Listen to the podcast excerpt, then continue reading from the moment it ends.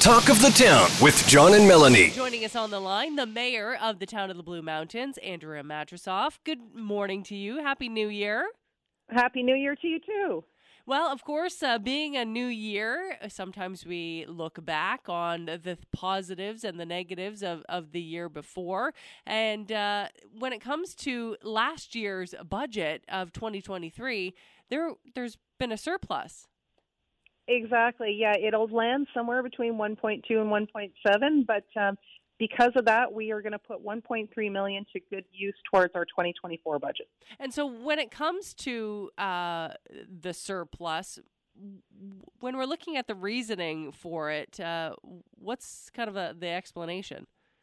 Yeah, I, you know what, there, there's definitely a very positive in that, in that our revenues were up. So some of the ways that we, we generate revenue on that side actually came out further than, than we had hoped for. So that's always a good news story.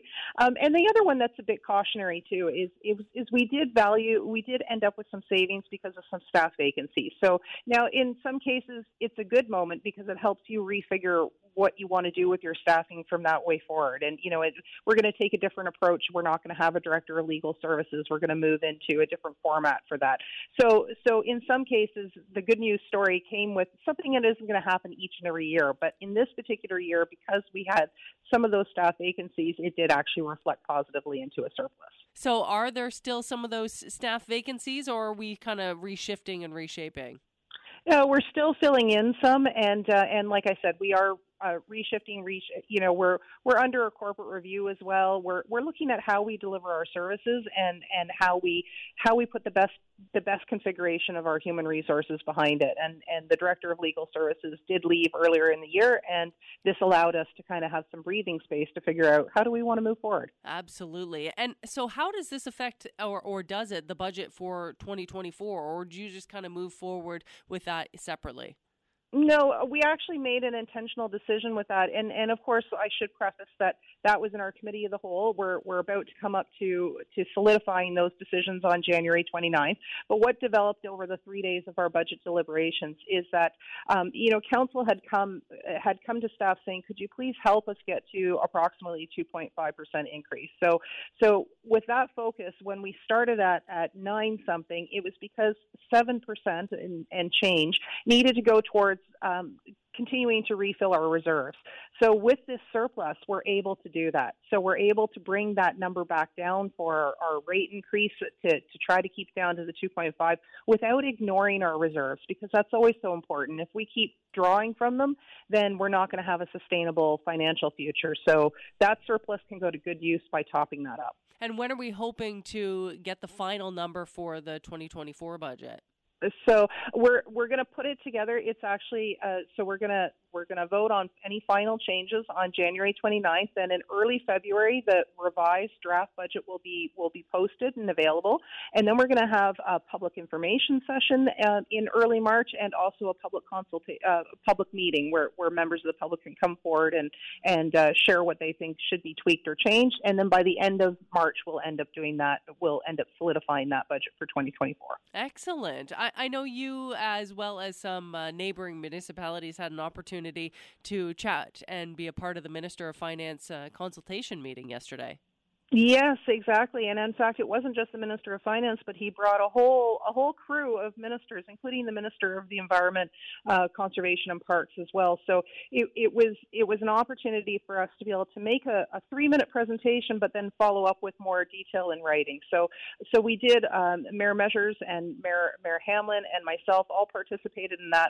We brought forth ideas, and, and, it, and it was budget-related because, you know, of course, they're designing their budget, and so are we, and we're filling in gaps, and, and when the province freezes funding on certain programs at the county or the, the municipal level, that makes it very difficult for us because we have to fill in holes, which means we can't deliver services elsewhere. So um, so, so it is a matter of partnership, and that was certainly my message. Things like when we have infrastructure projects that are ready to go, shovel ready, and we can't, we have to keep deferring. We had to use the word defer far too many times in this budget process. Right. Um, it, it allows us to build a partnership with the Ontario government. Government, if they can produce a contribution financially to those projects that are shovel ready, the Ontario local taxpayer wins because it's all the same person. And so walking away from this meeting yesterday, uh, did you did do you have a lot to, to be able to take back home? Is it uh, kind of a, an ongoing conversation that is able to be had? It, it is. It's always an ongoing conversation, and this is really just a snapshot, this particular budget year, et cetera. There is an ongoing continuity. So, in fact, you know, I'm glad you raised that, because next week uh, we're all showing up at, at ROMA, the, the Rural Ontario Municipal Association Conference, and one of the key aspects of that is, is having delegations. We have a number of delegations to pitch in front of ministers, and, uh, in, and including regional as well. Um, the C A O and myself are invited to attend a Grey Highlands Uh, a delegation as well, because of the, the relevance of the Beaver Valley. You know, so it, it, it allows us to get in front of the ministers and be able to say there's something here we need to develop and continue to talk about. You don't have a lot of time in that one meeting, but what you want to do is you want to make sure they put a dog ear on your particular project and on, on your project page, and they come back to you afterwards and say, let's let's go into this further.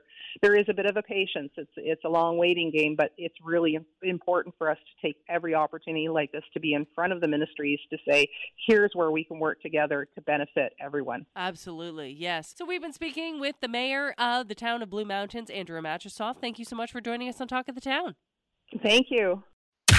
John Eaton and Melanie Kay's host, Talk of the Town, weekday mornings on ninety-five point one The Peak. nine one one. nine one one. nine one one. What's your emergency? Ah, I'm on a cruise ship. Ah, there was an explosion. Oh my God, the ship is sinking. I can't get out. There's water everywhere.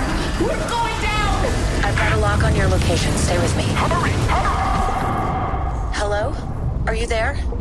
Help is on the way. Angela Bassett and Peter Krause return in an all-new season of nine one one on a new night, Thursday, March fourteenth on Global. Stream on Stack T V.